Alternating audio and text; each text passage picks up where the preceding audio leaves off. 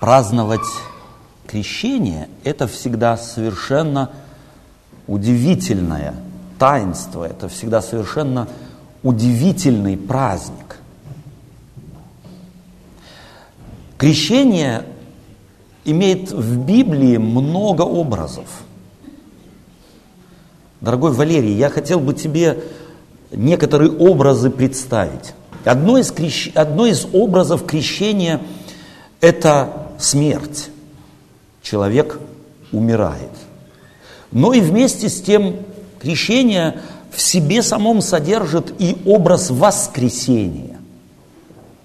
Крещение сравнивается в Библии с омытием, с чистотой. Крещение имеет еще и образ заключения союза, подписания договора. В Библии много образов. Я хочу сегодня обратиться к образу, который апостол Павел предлагает в своем послании. Вообще, кто начинает читать Библию, как правило, избегает этих сложных посланий апостола Павла. Послание к римлянам, послание к коринфянам, ефесянам, галатам, филиппийцам, колоссянам. Как правило, христиане, делая первые шаги, может быть, правильно делают, обращаются больше к Евангелию. Э, и там тоже есть образы крещения. Допустим, Иисус Христос, говоря с Никодимом, мы можем прочитать это в Евангелии от Иоанна, э, пришедшего к нему ночью, отвечает ему э, на его животрепещущие вопросы и говорит ему, если кто из вас не родится свыше, не родится от воды и духа, не может увидеть Царство Небесного. Какие-то, в общем-то, образы Царства Небесное, а нужно нам ли вообще? Потому что мы люди очень приземленные.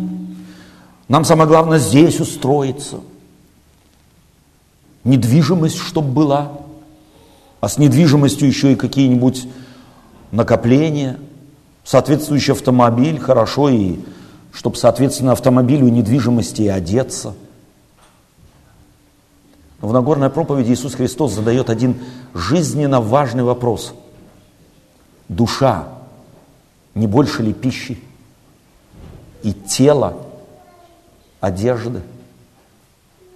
О чем мы заботимся больше всего?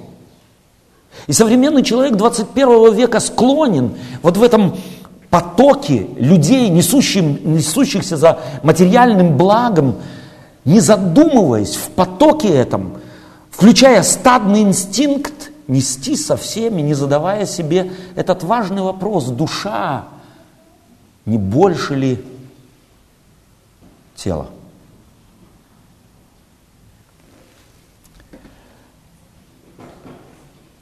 Мне нравится как-то, я сейчас уже не помню автора, верующего человека спросили, что для него играет, какую роль играет вера – и имеет ли смысл в 21 веке верить?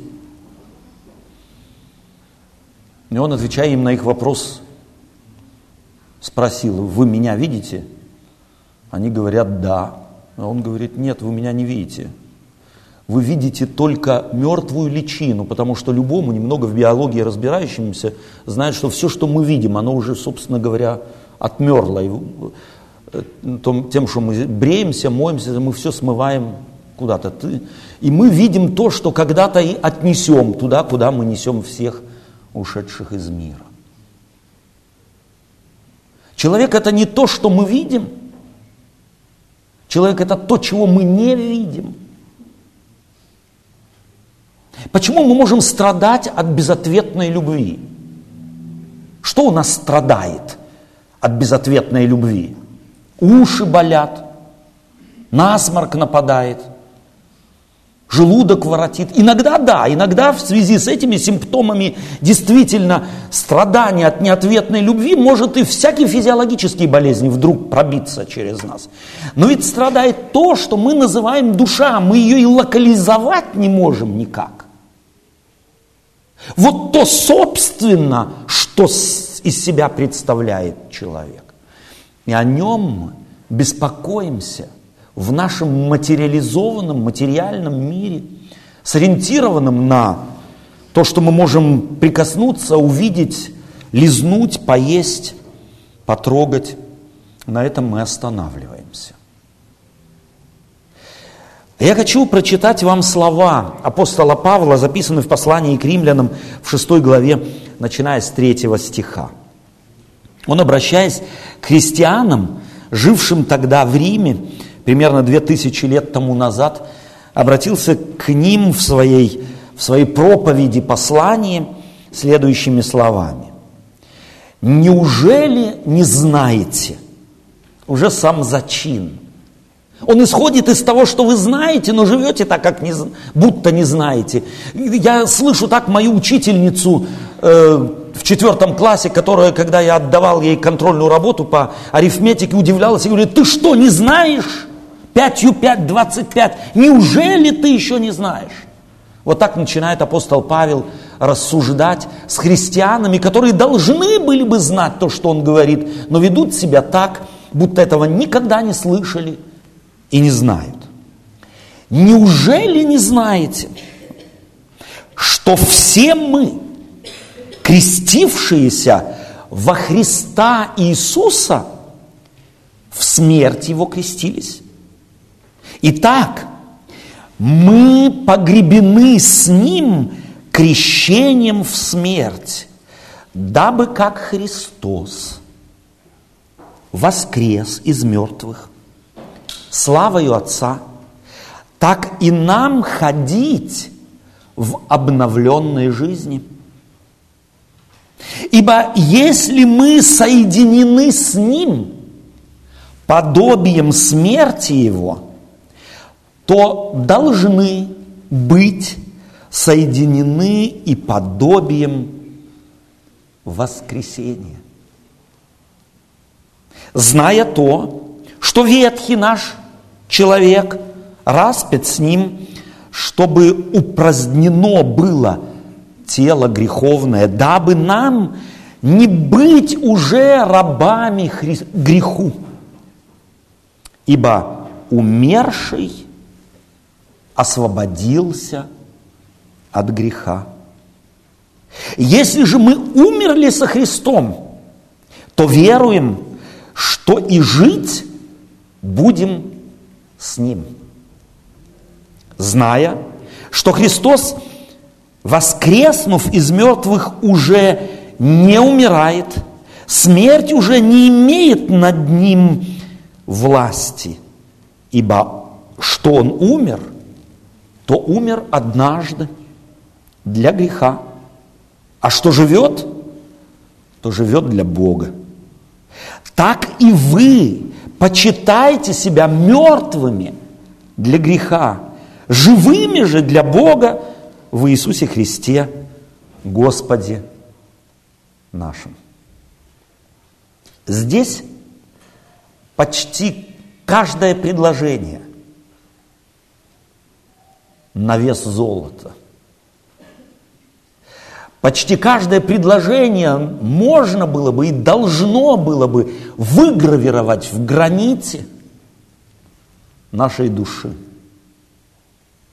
Здесь есть масса образов, которые открывают действительную суть христианства.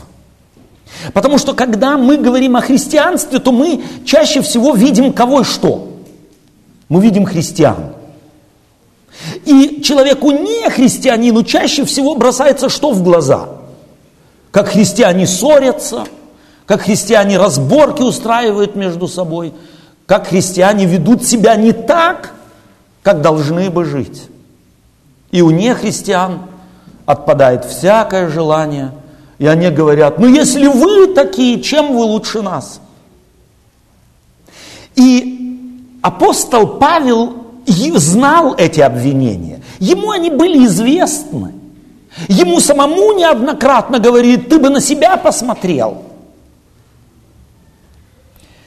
Апостол Павел здесь верующим людям, живущим вот под напряжением или под натиском этих и обвинений, подозрений, вопросов, на которые, может быть, тот или другой христианин и не хотел бы отвечать. Ну как ему ответить на вопросы, вызывающие сомнения у наблюдающих христианскую семью? Здесь апостол Павел не обращается к тем, кто спрашивает. Он не обращается к тем, кто ставит под вопрос и под сомнение все то, с чем связано христианство. Он хочет утвердить тех, кто в церкви находится. Он другими хочет словами сказать, знаете ли вы, что ваши похороны уже позади вас? Знаете ли вы, те, кто крестился, что ваши похороны уже давно позади вас? Сам этот образ меня восторгает. Знать о том, что если я крестился в Иисуса Христа, то мои похороны давно позади меня. Уже эта мысль должна бы изменить отношение к жизни. Уже один этот факт, этот образ, который употребляет здесь апостол Павел, должен бы меня вдохновить на совершенно другое отношение к самому себе. Крещение – это всегда праздник. Праздник двойной. Праздник того, кто еще не крестился и хочет креститься, и напоминание тем, кто уже крестились, сызново вспомнить о том, а что же произошло – так вот, всем тем, кто уже крестился, я говорю, ваши похороны давно уже позади вас. Это взгляд христианства, это перспектива, которая открывает Евангелие людям. Мы погружены в смерть Христову. Его смерть – это наша смерть. Через Его смерть мы, осво- мы освобождены от пут – обреченности быть когда-то погребенными. Перед нами жизнь. Перед нами бесконечная жизнь, в которой, может быть, будет то, о чем неверующий человек говорит как о смерти, а Евангелие говорит как о сне об уходе в сон. У Евангелия совершенно другие перспективы. Потому и смотрит человек, верующий в Иисуса Христа, по-другому на жизнь. Я надеюсь, он и расставляет приоритеты в своей жизни в соответствии с тем, что его похороны позади его – если бы только этот образ постоянно был бы на нашем мониторе, то мы бы по-другому пели. Мы по-другому молились. Мы по-другому относились бы друг к другу.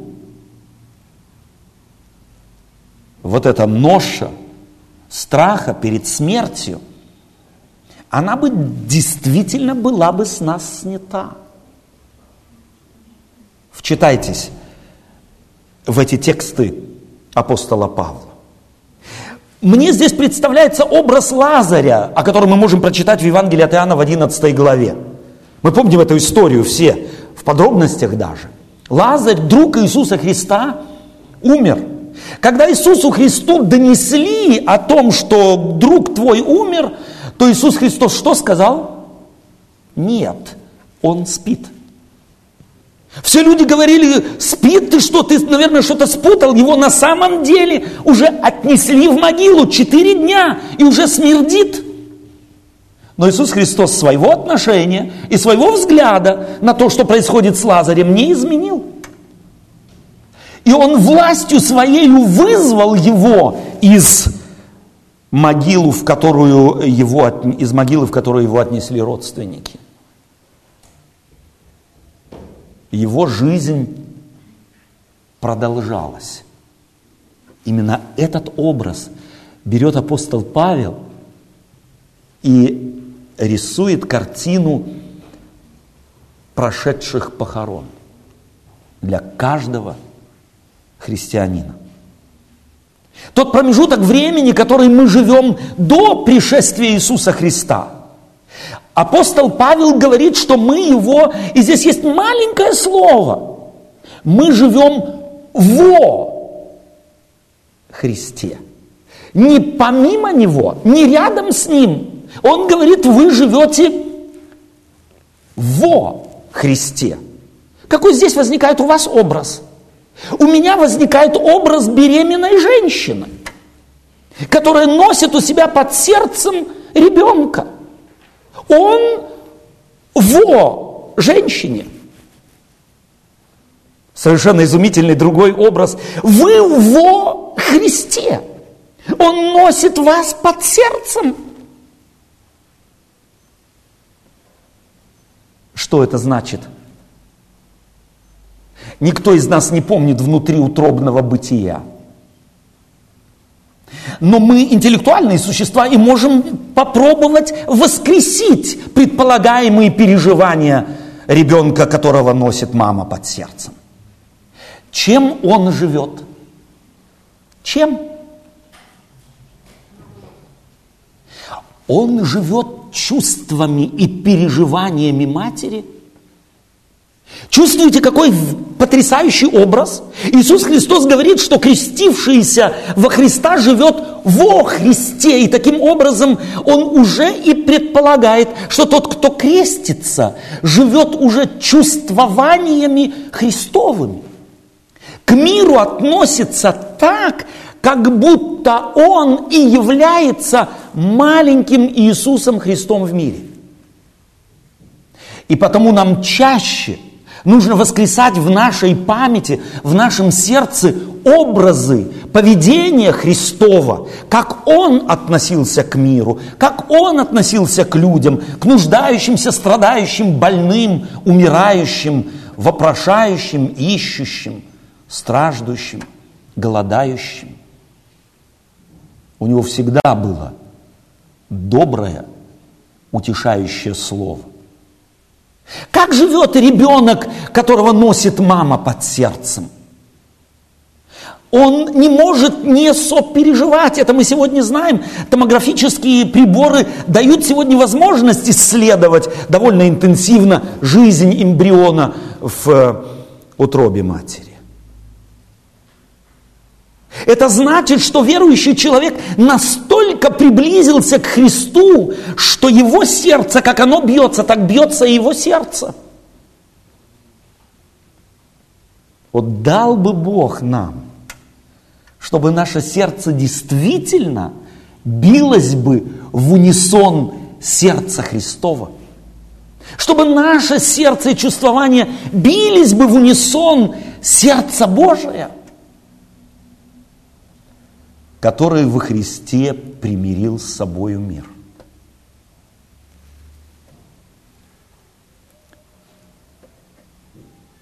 Как мы смотрим на себя? Эти образы дают нам совершенно другой ракурс, совершенно другой подход к самим себе. Я не могу больше после этих образов смотреть на себя так, как смотрел до Толи. Мне необходимо отношение к себе изменить. Те, кто меня хорошо знает, те знают, что я люблю ходить в картинные галереи. Люблю смотреть картины. Мой папа был художник. Наверное, по генам передалось.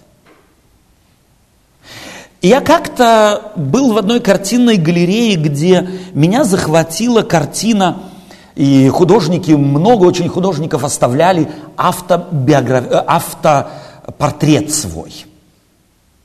Они как-то смотрели на себя. И их автопортреты отличаются тем, что они в себе то, что им нравилось, выписывали. А то, что не нравилось, оставляли. И вот один шведский мастер кисти Арнольд Беклин как-то нарисовал себя, свой портрет на фоне скелета с косой, на фоне смерти. Я не хочу даже э, останавливаться на том, каково было состояние души этого художника, когда он рисовал себя, всматривался в свои собственные черты и нарисовал себя на фоне смерти. Христианин, каким бы должен был выглядеть его автопортрет – Большинству из нас вне Христа надо бы, рисуя свой автопортрет, рисовать его на фоне смерти. Апостол Павел предлагает рисовать его другим на фоне Спасителя. На фоне Пантократора. На фоне властителя Вселенной. Каким выписываешь ты себе твой автопортрет. А теперь вы живете во Христе. Вы совоскресли с Ним. И здесь у меня вызывает этот образ еще и другую картину. Картину, которую неоднократно Иисус Христос употреблял для того, чтобы отразить принципы Царства Небесного. Он как-то среди зрелых людей взял и поставил ребенка. В Библии говорится, прижав его к себе. И указывая на ребенка, сказал, если не будете как дети, не войдете в Царство Небесное. Если не будете как дети – те, кто во Христе, когда-то должны стать и самостоятельными. Христианство зовет к индивидуальности, христианство влечет к росту и к решимости начать делать первые шаги.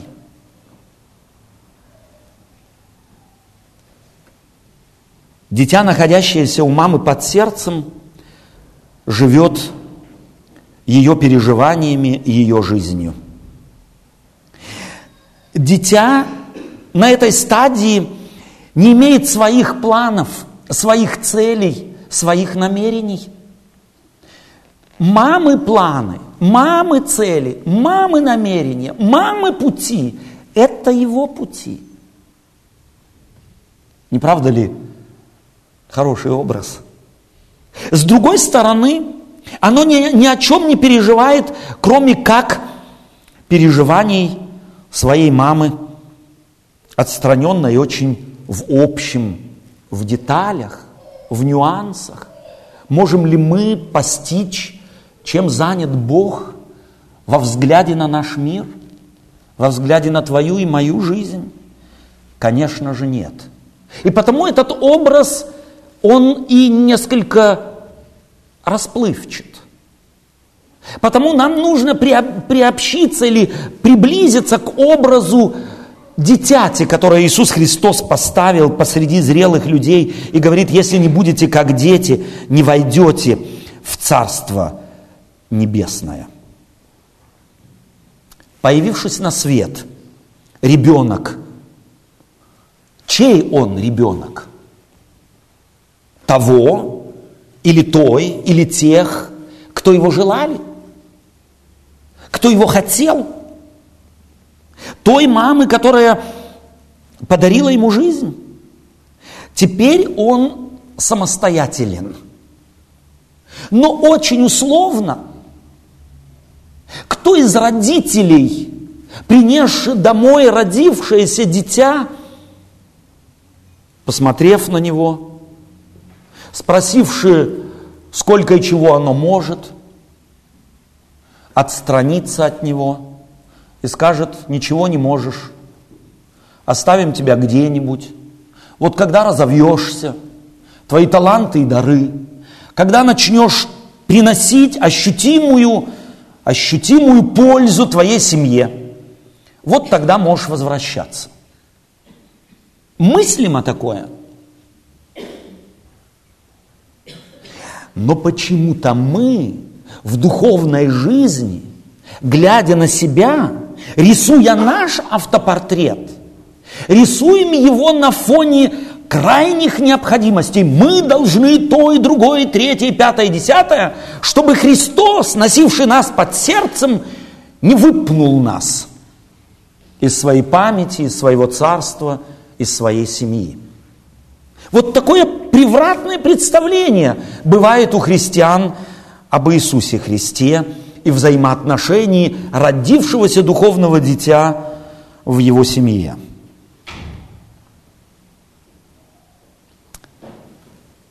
Дитя начинает развиваться, родившись.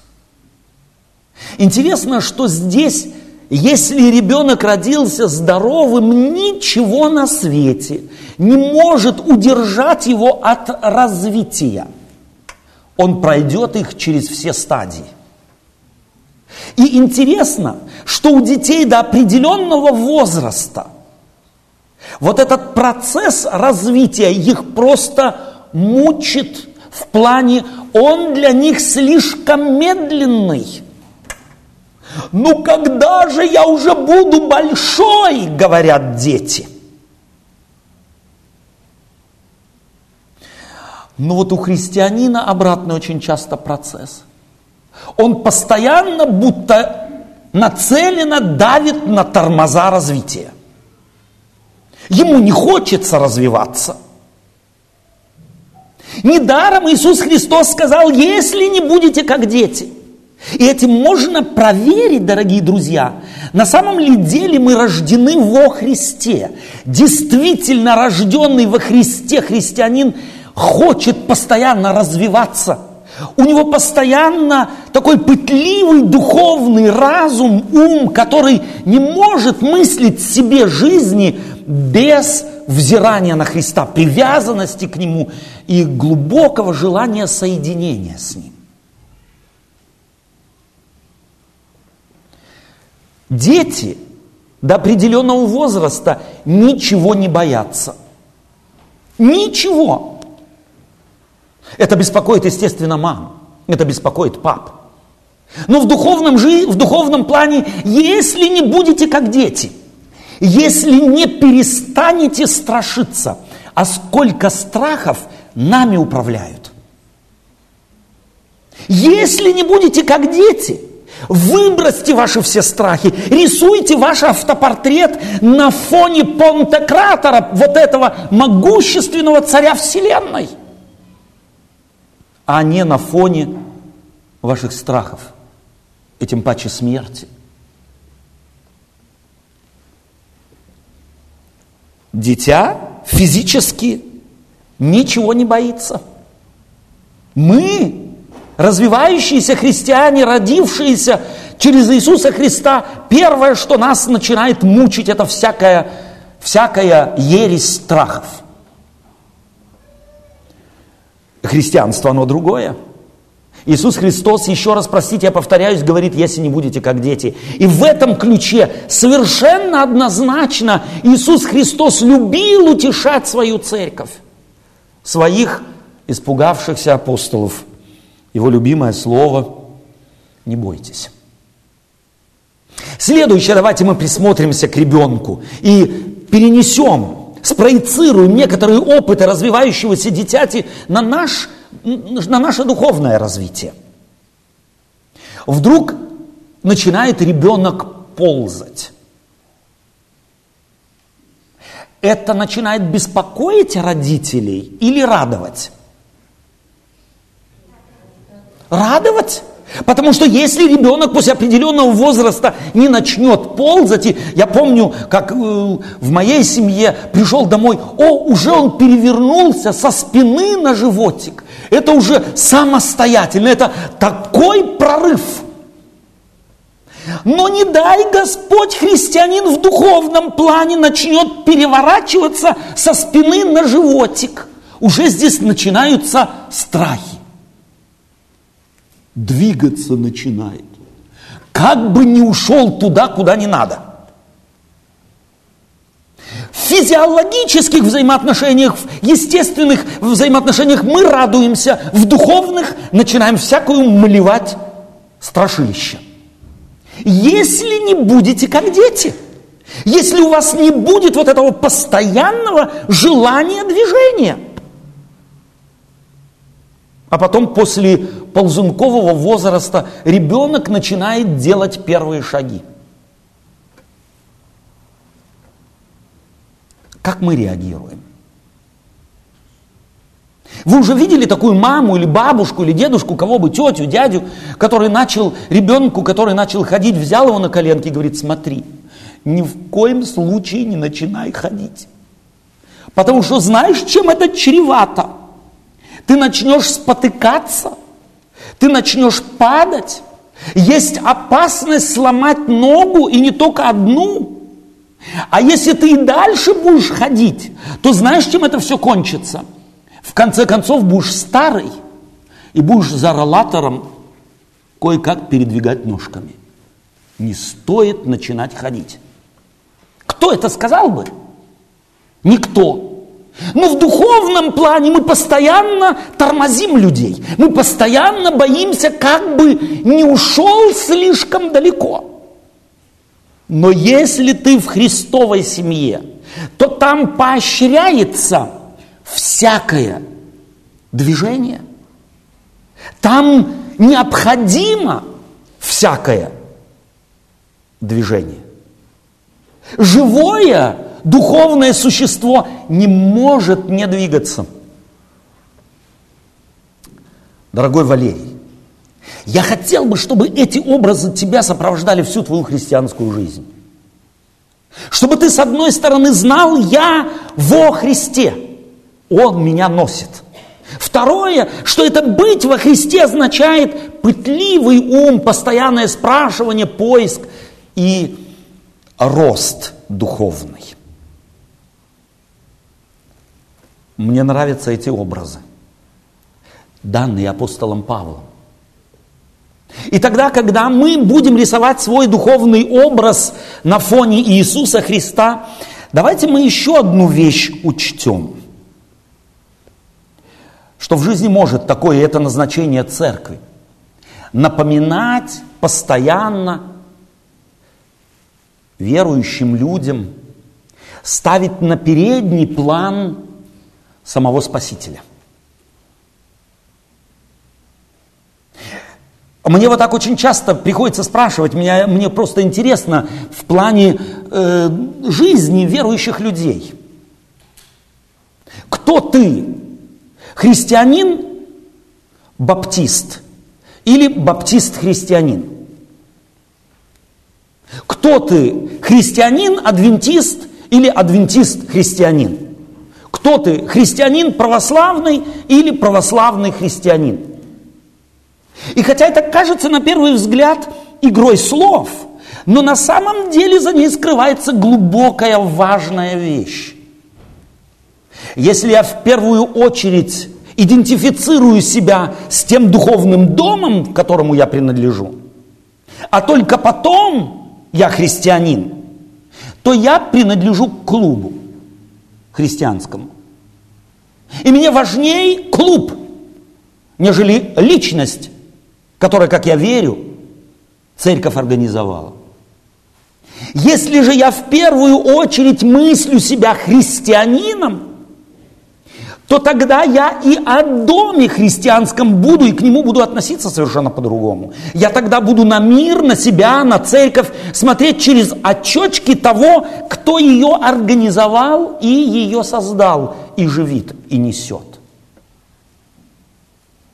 Пусть эту лакомую, лакмусовую бумажку носят с собой все уже крестившиеся и спрашивают себя, насколько христоцентричной стала моя жизнь.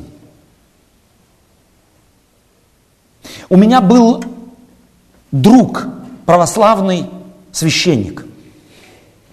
И он как-то пригласил меня в гости к себе. Я когда пришел к нему в его жилую комнату, то у православного священника есть красный угол. Не в смысле того, что он красным покрашен, а в смысле том, что там стоит лампадка, там стоят изображения святых. И я надеялся, что у этого священника я увижу огромный лик Христа. Но я его там не увидел. Там была масса святых. А Иисус Христос младенец на маленькой иконке Божьей Матери. Я его спросил, может быть, это и есть вот прообраз того, как ты живешь? Христос, да, но где-то очень маленький и на последнем плане. Это может случиться и с любым другим верующим. Где у тебя Христос? Что у тебя на первом месте? Твой духовный дом? Принципы этого духовного дома, догматические э, заявления или личность Христова? Что у тебя на переднем плане? То и будет отражать твою жизнь. Я бы хотел, Валерий, чтобы у тебя на переднем плане всегда был Христос и только Христос, а уже потом все остальное. Никогда наоборот. Но в жизни бывает так. Мы в материальном мире живем. Нас отвлекают различные образы, картины, темы, необходимости. И таким образом Христос может быть закрыт чем-то, перекрыт чем-то. Поэтому, как только вы почувствуете, что образ Христа у вас блекнет, что он уменьшается, что его все меньше становится, что вы все больше смотрите на какие-нибудь события, страхи, темы, проблемы и нужды, спешите, спешите увеличить Христа и поставить его опять на передний план вашей жизни. Пусть ваши очи утром, когда вы просыпаетесь, видят Христа, а потом все остальное.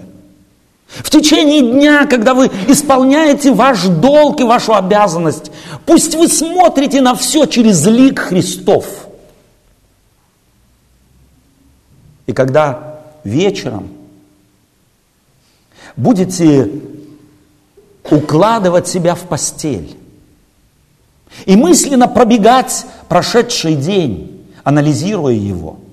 Пусть не испугают вас ваши промахи. Смотрите на них через лик прощающего Спасителя. Потому что Он и никто другой сказал, придите ко мне все труждающиеся и обремененные, и я успокою вас. В нем можно найти действительный и истинный покой.